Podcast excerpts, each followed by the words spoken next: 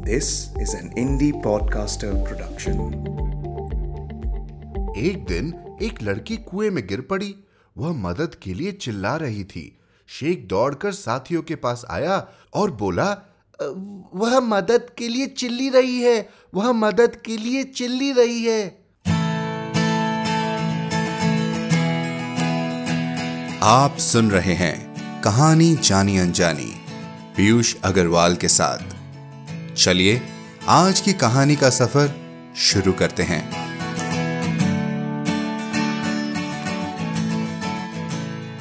नमस्कार दोस्तों, आशा करते हैं आप सब स्वस्थ होंगे और कहानियों का आनंद ले रहे होंगे।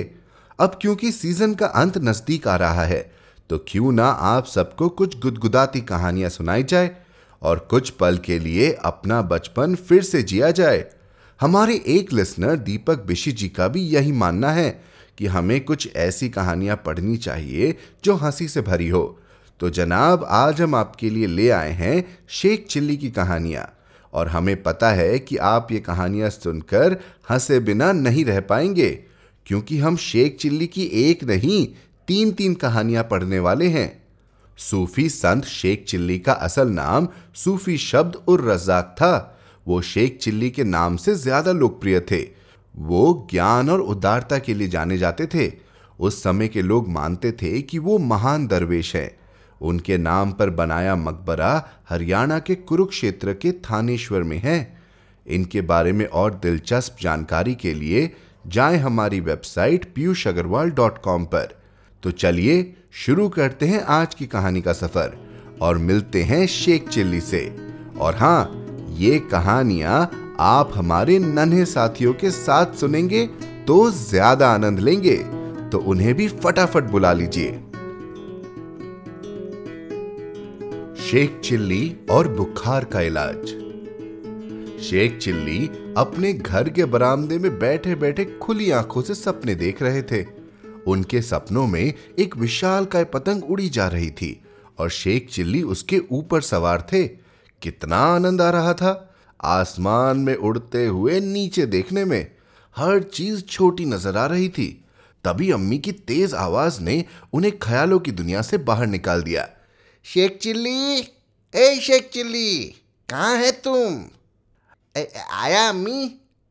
ख्यालों की दुनिया से निकलकर शेख चिल्ली घर के आँगन में पहुँचे। मैं सलमा आपा के घर जा रही हूँ। उनकी बेटी की शादी की तैयारी कराने शाम में आऊँगी। आऊँगी तो तुम्हारे लिए मिठाइयाँ भी लेकर आऊँगी। तब तक तुम दराती लेकर जंगल से पड़ोसी की गाय के लिए घास काट लाना। कुछ पैसे मिल जाएँगे। ए जी अम्मी। शेख चिल्ली ने कहा और दराती उठाकर जंगल जाने के लिए तैयार हो गए। सावधानी से जाना और दिन में सपने मत देखने लग जाना। दराती को होशियारी से पकड़ना कहीं हाथ न कट जाए। अम्मी ने समझाते हुए कहा, आप बिल्कुल चिंता ना करें, मैं पूरी सावधानी रखूँगा। शेख ने अम्मी को दिलासा दिया। शेख चिल्ली हाथ में दराती लिए जंगल की ओर निकल पड़े। चलते चलते उन्हें उन मिठाइयों का ध्यान आया। कौन सी मिठाई लाएँगी अम्मी? शायद गुलाब जामुन। स्वादिष्ट भूरे चाशनी में डूबे गुलाब जामुन। उनके मुँह में पानी आने लगा। अचानक राह चलते ठोकर लगी और शेख चिल्ली वर्तमान में वापस आ गए। ओह, क्या कर रहा हूँ मैं? अम्मी ने मना किया था रास्ते में सपने देखने को। उन्होंने अपने आप को समझाया। खैर, जंगल पहुंचकर दोपहर तक शेख चिल्ली ने काफ़ी घास काट ली। उन्होंने घास का एक बड़ा सा गट्ठर बनाया और उसे सर पर रखकर वापस आ गए। गट्ठर को उन्होंने पड़ोसी के घर देकर पैसे ले लिए। तब उन्हें याद आया कि दराती तो वो जंगल में ही छोड़ आए। दराती वापस लानी ही थी, नहीं तो अम्मी के गुस्से का सामना करना पड़ता। शेख चिल्ली दौड़ते हुए वापस जंगल पहुँचे। दराती वहीं पड़ी हुई थी, जहाँ उन्होंने छोड़ी थी। शेख चिल्ली ने जैसे ही दराती को छुआ, उन्हें झटका सा लगा और दराती हाथ से छूट गई। धूप में पड़े पड़े दराती का लोहा खूब गर्म हो गया था। वे दराती को उलट पलट कर देख रहे थे और समझने की कोशिश कर रहे थे कि आखिर दराती इतनी गर्म कैसे हो गई। वो अभी दराती का निरीक्षण कर ही रहे थे कि उनके पड़ोस में रहने वाला जुम्मन उधर से गुजरा।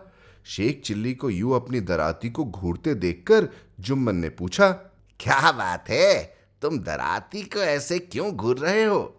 मेरी दराती को कुछ हो गया है। ये काफ़ी गर्म हो गई है। शेख चिल्ली ने चिंतित स्वर में कहा जुम्मन को शेख की बात पर हँसी आ गई मन ही मन हँसते हुए ऊपर से गंभीर स्वर में उसने कहा आ, तुम्हारी दराती को बुखार हो गया है।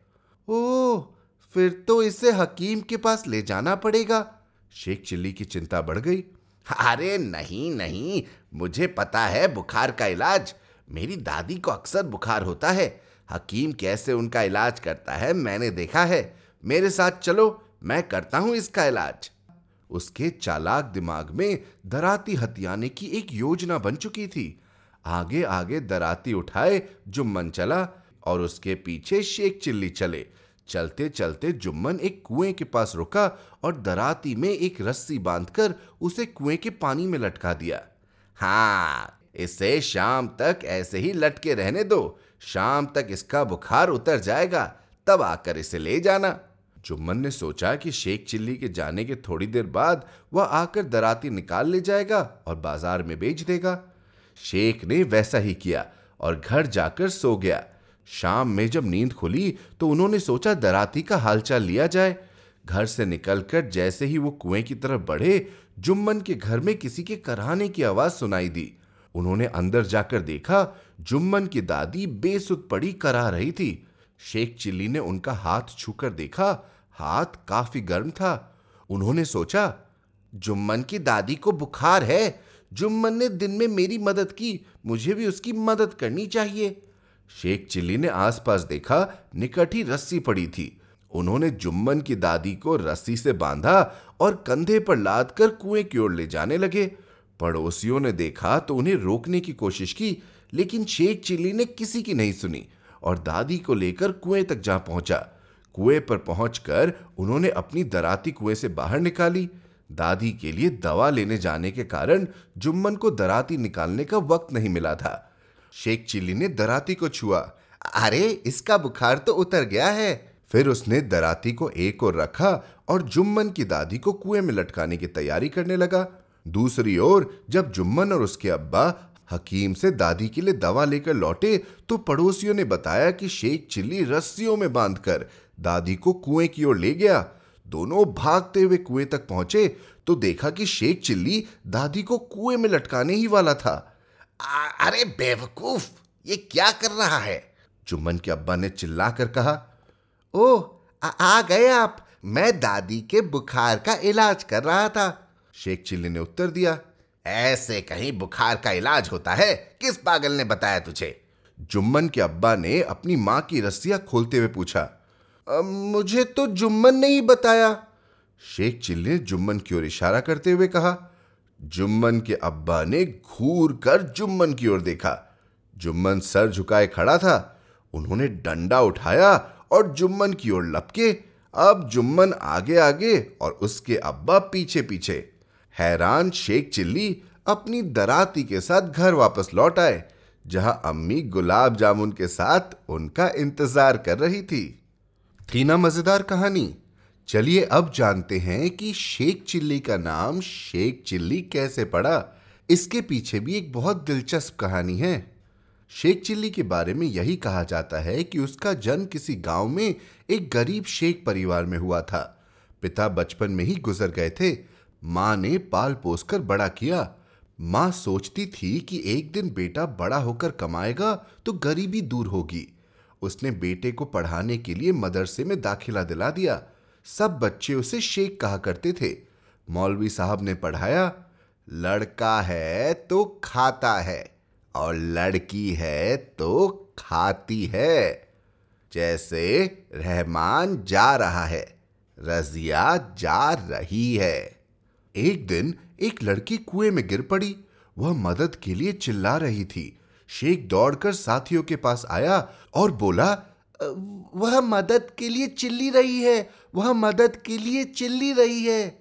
पहले तो लड़के समझे नहीं, फिर शेख चिल्ली उन्हें कुएँ पर ले गया। उन्होंने लड़की को बाहर निकाला। वह रो रही थी। शेख बार बार समझा रहा था, देखो, कैसे चिल्ली रही है, ठीक हो जाएगी? किसी ने पूछा अरे शेख, तू बार बार इसे चिल्ली चिल्ली क्यों कह रहा है? शेख बोला, लड़की है तो चिल्ली ही तो कहेंगे, लड़का होता तो कहता चिल्ला मत।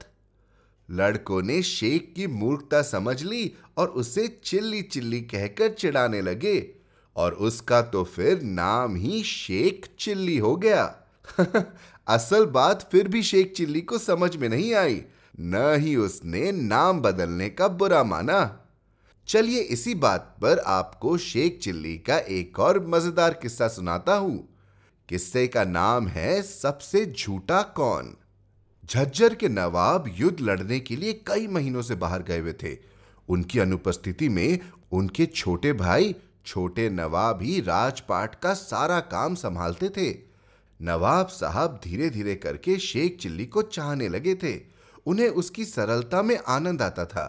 परंतु छोटे नवाब शेख चिल्ली को पूरी तरह बेवकूफ़ और कामचोर मानते थे। एक दिन उन्होंने भरी सभा में शेख चिल्ली को डांटा और उसका अपमान किया। एक अच्छा आदमी बताए हुए काम से भी कहीं ज़्यादा काम करता है और एक तुम हो जो सरल से काम को भी ठीक ढंग से नहीं कर पाते हो। उन्होंने कहा, तुम अस्तबल में घोड़ा लेकर जाते हो और उससे बांधना भूल जाते हो। तुम जब कोई बोझा उठाते हो तो या तो गिर जाते हो, या फिर तुम्हारे पैर लड़खड़ाते हैं। तुम जो काम करते हो, उसे ध्यान लगाकर क्यों नहीं करते?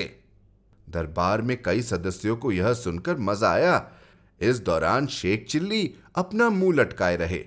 उसके कुछ दिन बाद शेख चिल्ली छोटे नवाब के घर के सामने से होकर जा रहे थे, जब उन्हें तुरंत अंदर बुलाया गया। किसी अच्छे हकीम को बुलाकर लाओ, जल्दी बेगम काफ़ी बीमार है। जी सरकार, शेख चिल्ली ने कहा और आदेश का पालन करने में फटाफट लग गया। थोड़ी ही देर में एक हकीम एक कफन बनाने वाला और दो कब्र खोदने वाले मजदूर भी वहाँ पहुँच गए। यह सब क्या हो रहा है? छोटे नवाब ने गुस्से में पूछा, यहाँ तो कोई मरा नहीं है। मैंने तो सिर्फ़ एक हकीम को बुला लाने के लिए कहा था। बाकी लोगों को कौन बुलाकर लाया? मैं मैं मैं सरकार? शेख चिल्ली ने कहा, आपने ही तो कहा था, एक अच्छा आदमी बताए गए काम से भी बहुत ज़्यादा काम करता है। इसलिए मैंने सभी संभावनाओं को ध्यान में रखते हुए यह कदम उठाया। अल्लाह करे कि बेगम साहिबा जल्द ही ठीक हो जाए। पर हारी बीमारी में क्या हो जाए, यह किसे पता? छोटे नवाब राजपाट के काम में ज़्यादा रुचि नहीं लेते थे। वो अपना अधिकतम समय शिकार, शतरंज या अन्य खेलों को खेलने में बिताते थे। एक दिन उन्होंने एक प्रतियोगिता रखी, जिसमें सबसे बड़े झूठ बोलने वाले को विजयी घोषित किया जाना था। जीतने वाले को सोने की एक हज़ार मोहरें भी मिलनी थी। कई झूठ बोलने में माहिर लोग इनाम जीतने के लिए सामने आए।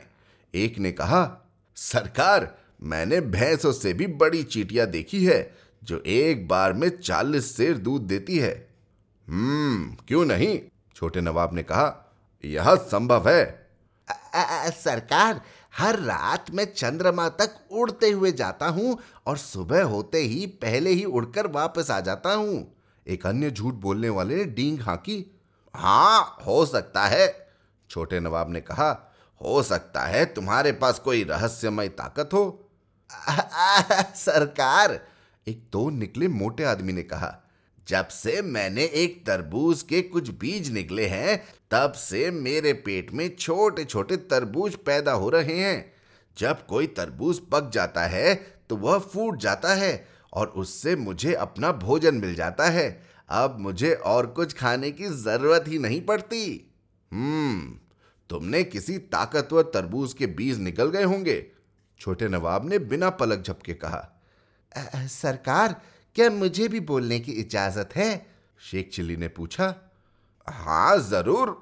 छोटे नवाब ने ताना कसते हुए कहा तुमसे हम किन प्रतिभाशाली शब्दों की उम्मीद करें? आ, आ, सरकार शेख चिल्ली ने ज़ोर से कहा आप इस पूरे राज्य के सबसे बड़े बेवकूफ़ आदमी हैं। आपको नवाब के सिंहासन पर बैठने का कोई हक नहीं है। पूरी राजसभा में सन्नाटा छा गया। तब छोटे नवाब चिल्लाए पहरेदारों, इस नाचीज को गिरफ़्तार कर लो। शेख चिल्ली को पकड़ा गया और खींच कर लाया गया। निकम्मे बेशरम। छोटे नवाब का गुस्सा उबलकर बाहर निकला।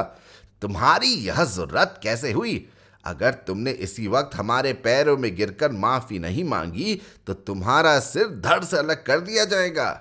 पर सरकार, शेख चिल्ली ने विरोध जताते हुए कहा, आपने ही तो कहा था कि आप दुनिया का सबसे बड़ा झूठ सुनना चाहते हैं। फिर वो निष्कपट भाव से छोटे नवाब को देखने लगा। जो कुछ मैंने कहा उससे बड़ा क्या कोई और झूठ हो सकता है? छोटे नवाब को समझ में नहीं आया कि क्या करें। क्या शेख चिल्ली अब झूठ बोल रहा है या वो पहले झूठ बोल रहा था? शेख चिल्ली उतना बड़ा बेवकूफ़ नहीं था जितना छोटे नवाब उसे समझते थे। छोटे नवाब धीरे से हंसे और उन्होंने कहा "हाँ, शाबाश तुम इनाम जीते। सब लोगों ने शेख चिल्ली की अकल को सराहा। वो शान से हज़ार सोने की मुहरे लेकर घर गया और मनी मन सोचा "हाँ, छोटे नवाब चाहे थोड़े बेवकूफ़ी हो परंतु है बड़े दिलदार।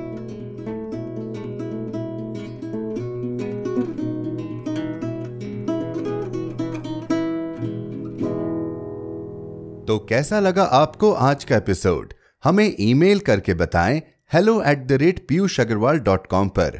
आप जहाँ कहीं भी हमें सुन रहे हैं सब्सक्राइब बटन पर क्लिक ज़रूर करें, ताकि आप हमारी कोई भी कहानी मिस न कर जाएँ। साथ ही एप्पल पॉडकास्ट और स्पॉटिफाई पर हमें रिव्यू और रेटिंग देना ना भूलें। मिलते हैं अगले शुक्रवार एक और कहानी के साथ। कहानी जानी अनजानी पॉडकास्ट में अपना योगदान देने के लिए जाएँ पीयूष अग्रवाल डॉट कॉम पर और सपोर्ट द शो लिंक पर क्लिक करें। ये पॉडकास्ट आपके ही योगदान का नतीजा है। आज के एपिसोड की प्रोड्यूसर हैं देवांशी बत्रा। आप सुन रहे थे कहानी जानी अनजानी पीयूष अग्रवाल के साथ, जो कि इंडी पॉडकास्टर की एक पेशकश है। तो हम आपसे मिलते रहेंगे हर शुक्रवार। तब तक के लिए अपना ध्यान रखिए, स्वस्थ रहिए और मुस्कुराते रहिए।